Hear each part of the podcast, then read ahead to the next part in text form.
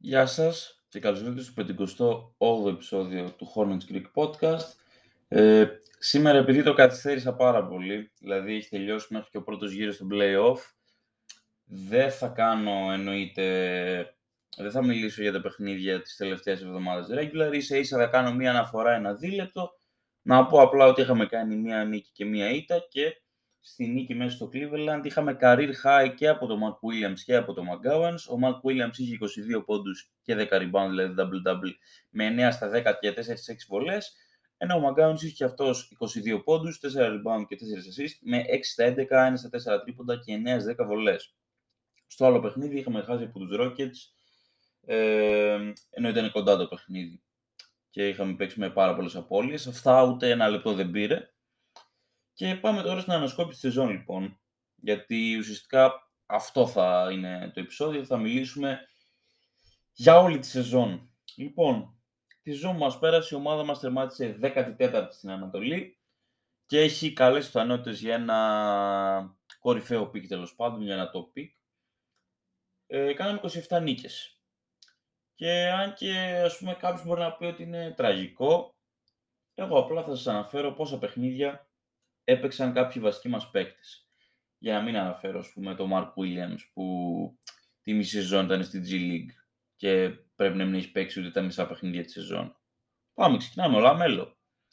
Έπαιξε 36 από το 82 παιχνίδια της σεζόν. Ο Ροζί έπαιξε 63 από το 82 παιχνίδια της σεζόν. Ο Ούμπρε έπαιξε 48 από το 82 παιχνίδια της σεζόν. Ο Ντένι Σμιθ Jr. έπαιξε 54 από το 82 παιχνίδια της σεζόν. Ο Πίτζι εντάξει δεν έχασε σχεδόν τίποτα έπαιξε τα 73 από τα 82 παιχνίδια της σεζόν. Ο Κόντι Μάρτιν έπαιξε τα 7 από τα 82 παιχνίδια της σεζόν. Και ο Χέιγουορντ έπαιξε τα 50 από τα 82 παιχνίδια της σεζόν.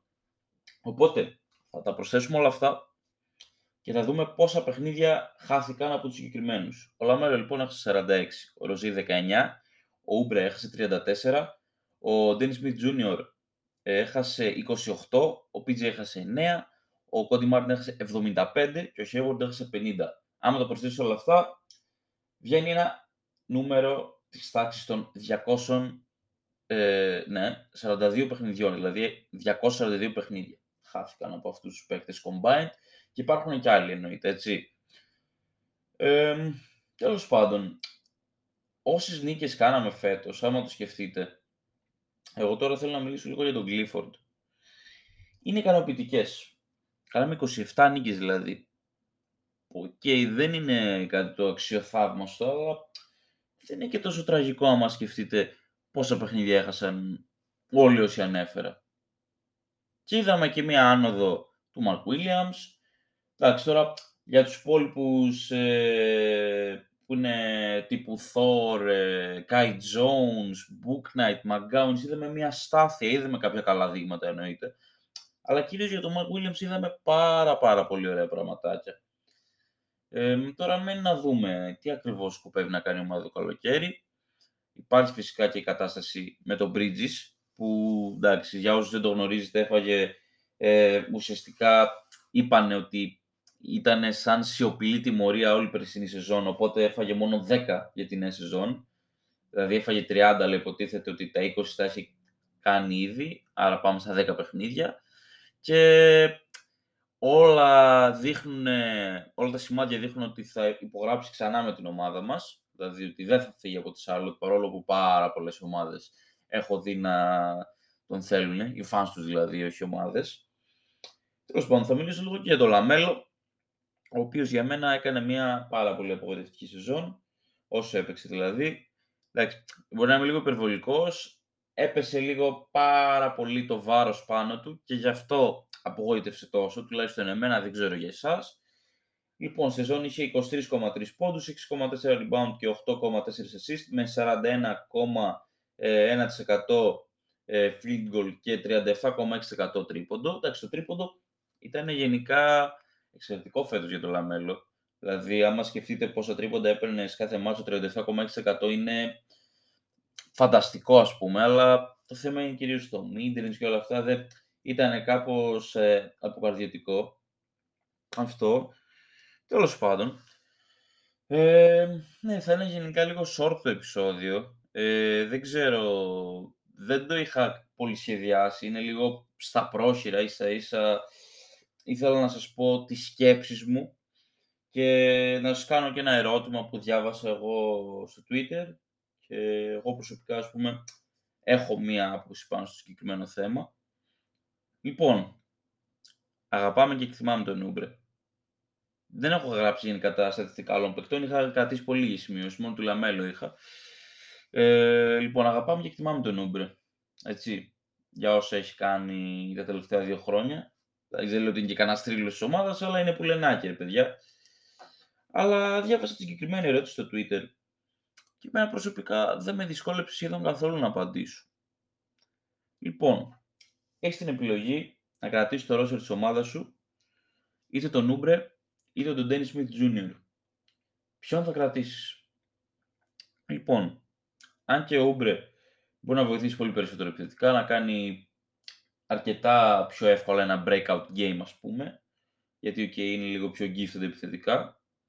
Νομίζω ότι άμα θέλουμε η ομάδα να βρίσκεται οπουδήποτε κοντά σε ένα playoff berth του χρόνου, δηλαδή να μπουν playoff απλά, είτε μέσω play-in, αλλά πάλι όχι με σαν την εποχή του Μπορέγκο.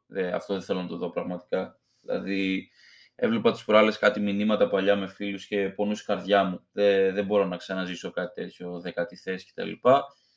Τουλάχιστον 7ο, να είμαστε για να υπάρχει ένα vision. Ναι.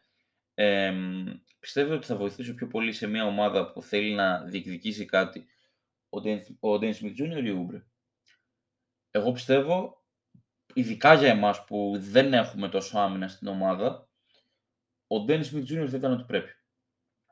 Και, OK, okay, τον είχα κράξει πάρα πολύ σε κάποια φάση μέσα στη σεζόν. Πάρα πολύ. Γιατί επιθετικά δεν βλεπότανε. Είχε να βάλει τρίποντο έναν μήνα, ενώ έπαιρνε σχεδόν σε κάθε σουτ ένα-δύο σουτ. Αλλά ναι, έχει μικρή σημασία αυτό τώρα. Εγώ θέλω να καταλήξω ότι άμα θέλουμε όντως. Ναι, λίγο επαναλαμβάνομαι τώρα, αλλά άμα θέλουμε όντως ε, του χρόνου αυτή τη στιγμή να μιλάμε για, ξέρω εγώ, το πώς θα πήγαμε στα playoff ή το πώς θα πηγαίνουμε στα playoff. Εντάξει, αυτό μου ακούγεται λίγο υπερβολικό. Αλλά τέλος πάντων, έστω να πάμε στον πρώτο γύρο. Εγώ γι' αυτό ζω. Δεν έχω δει ποτέ την ομάδα στα playoff, παιδιά. Και νιώθω ότι είναι κρίμα όλο αυτό. Ε, για μένα η σωστή επιλογή θα ήταν να κρατήσουμε τον τέννη.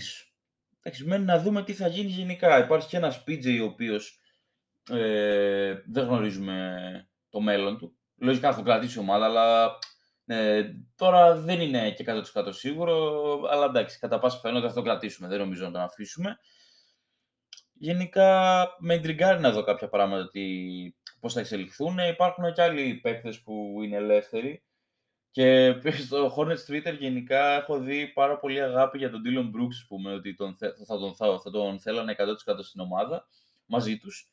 Γενικά τα παίκτες που ε, έχουν ως κύριο στοιχείο την άμυνα, θα ήταν ότι πρέπει για εμάς. Τώρα εντάξει, δεν θέλω να κάνω ε, off-season needs επεισόδιο. Μπορώ να το κάνω λίγο αργότερα μέσα στο σκάταξ πριν το καλοκαίρι κυρίως. Γιατί εγώ τέλη Ιουνίου, λίγο μετά το draft, δεν θα μπορώ να κάνω άλλο podcast. Σας το έχω πει και σε άλλο επεισόδιο. Γι' αυτό όσοι μπορείτε, όσοι είστε facebook δηλαδή για ακούτε το επεισόδιο και θέλετε να, να ενημερώνεστε για την ομάδα, μπείτε στο γκρουπάκι ε, Charlotte Hornets Greek Community. Εκεί πέρα σχολιάζουμε τα πάντα ό,τι συμβαίνει. Από το προσωπικό μου προφίλ σχολιάζω, αλλά γενικά γίνεται και συζήτηση και με άλλα παιδιά. Αλλά προσπαθώ εκεί πέρα να ανεβάζω πιο casual, ναι, να μην τα ανεβάζω όλα στη σελίδα, για να έχει κάποιο, κάποιο σκοπό εκείνο το group, τέλος πάντων. Ε, τι να πω άλλο. Ε, ο Hayward, κάποιοι πιστεύουν ότι πρέπει να φύγει. Για μένα είναι η τελευταία του σεζόν. Καλύτερα να μείνει. Πραγματικά καλύτερα να μείνει. Ξέρω εγώ να ψάξουμε κάποιο trade που θα μας φέρει κάποια picks και δεν θα μας δώσει κάποιο τραγικό συμβόλαιο πίσω.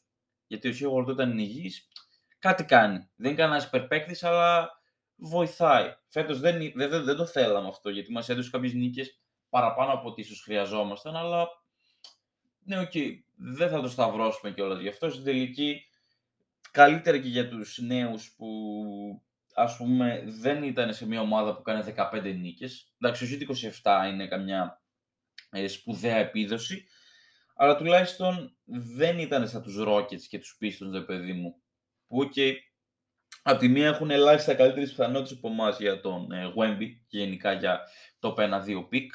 Από την άλλη, το young core τους θα έχει λίγο θεματάκι να, να το βρει με, με το να χτίσει ένα winning ε, identity, να το πω. Καταλάβατε νομίζω τι θέλω να πω. Ε, δεν ξέρω τι άλλο έχω να πω τώρα. Τώρα είπα για το Λαμέλο, με απογοήτευσε, αλλά πιστεύω ότι με το Bridges δίπλα του, του χρόνου και γενικά με τον Mark Williams και τα πάντα, από τη στιγμή που δεν θα χρειάζεται να έχει το ρόλο που είχε σχεδόν όλη τη σεζόν που έπαιξε, δηλαδή και τα 36 παιχνίδια του δόθηκε πάρα πολύ μεγάλος ρόλος, πιστεύω θα είναι μια χαρά. Γενικά, σας το έχω ξαναπεί, ο Λαμέλο δεν κάνει για clear cut νούμερο 1 επιλογή. Θα μπορούσε να είναι είτε δεύτερη επιλογή, είτε 1A και 1B να είναι κάποιος άλλος, όπως ήταν πέρσι με τον Bridges. Νούμερο 1 επιλογή μόνο στο Λαμέλο δεν βγαίνει απλά. Ε, τώρα για τον Bridges. Θα μιλήσω σε αυτό το επεισόδιο για τον Bridges, για να υπάρξει λίγο παραπάνω υλικό. Ίσως και να τον υπογράψουμε, ποτέ να μην τον ξαναγαπήσω όπως τον είχα αγαπήσει ε, όσο ήταν στην ομάδα πριν το περιστατικό Καταλάβατε τι θέλω να πω, δεν θέλω να το ξαναπώ. Είναι κάτι που πονάει όλους. Αλλά, ρε παιδιά, είναι necessary. Δεν ξέρω αν θα γυρίσει το 100% και άμα θα τον πάρει λίγο χρόνο ή άμα απευθείας, ας πούμε, θα πετάει. Αλλά είναι ένας παίκτης με πάρα πολύ ταλέντο, ρε παιδιά. Και εμείς, δυστυχώς, είμαστε μια small market team. Δεν είμαστε μια ομάδα τύπου, τι να πω, ε, Los Angeles, Βοστόνη, γενικά Golden State που μπορούν να προσεγγίσουν ε, φοβερούς free agents. Και το ξέρετε καλύτερα από όλους. Γιατί κάποιοι από εσάς το έχετε ζήσει πολύ παραπάνω από μένα αυτό. Δηλαδή είστε περισσότερα χρόνια, ε, ακολουθείτε περισσότερα χρόνια την ομάδα. Αλλά, ναι, καλώς κακός, το έχω ξαναπεί και σε αρκετά παλαιότερο επεισόδιο. Για μένα δεν γίνεται να έχουμε ηθικά όρια. Πραγματικά δεν γίνεται να έχουμε ηθικά όρια σε αυτή τη λίγα. Δεν ξέρω τι ακριβώς συμβεί. Λογικά θα έχουμε και ένα discount, άμα τον υπογράψουμε. Δηλαδή θα του δώσουμε λιγότερα από ό,τι θα του δίναμε πέρσι, άμα δεν έχει γίνει όλο αυτό το περιστατικό. Anyways, για μένα όμως είναι necessary να τον υπογράψουμε. Έτσι. Και τώρα, επειδή είχα διαβάσει ένα πολύ βλάσφημο σχόλιο ε, από κάποιο συγκεκριμένο, που έλεγε ότι, ξέρω εγώ, μας λείπει ο Μπορέγκο.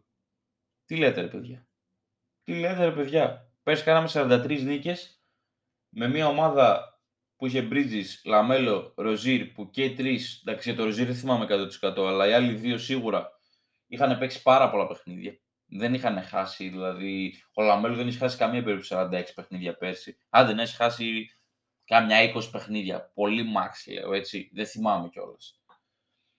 Το σημαντικό είναι ότι έκανε 27 νίκες ο Clifford χωρίς star στα περισσότερα παιχνίδια. Δηλαδή, κουβαλούσε την ομάδα σε κάποια παιχνίδια ο PJ, ο Hayward, ο Rozier.